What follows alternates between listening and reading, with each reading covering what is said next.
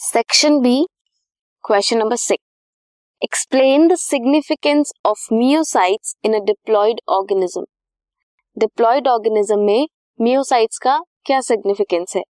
First of all meiocytes are gamete mother cells उनमें meiosis होती है, जो क्रोमोसोम नंबर है। मियोसिस से क्या होता है? Reductional division chromosome number reduces to half so meiocytes में मियोसिस होती है एंड क्रोमोसोम नंबर हाफ़ हो जाता है। मियोसाइट्स क्या करते हैं? हेप्लॉइड गैमेट फ्यूजन जब होगी, उससे रीस्टोर हो जाता है डिप्लॉइडी गैमेट्स बनते हैं हैप्लॉइड सिनगैमी होती है एंड डिप्लॉइड्स फॉर्म होते हैं। ये जो डिप्लॉइड फॉर्म होते हैं they help to restore the chromosome number so ये है सिग्निफिकेंस मियोसाइट्स की डिप्लॉइड ऑर्गेनिजम्स में। This is question number six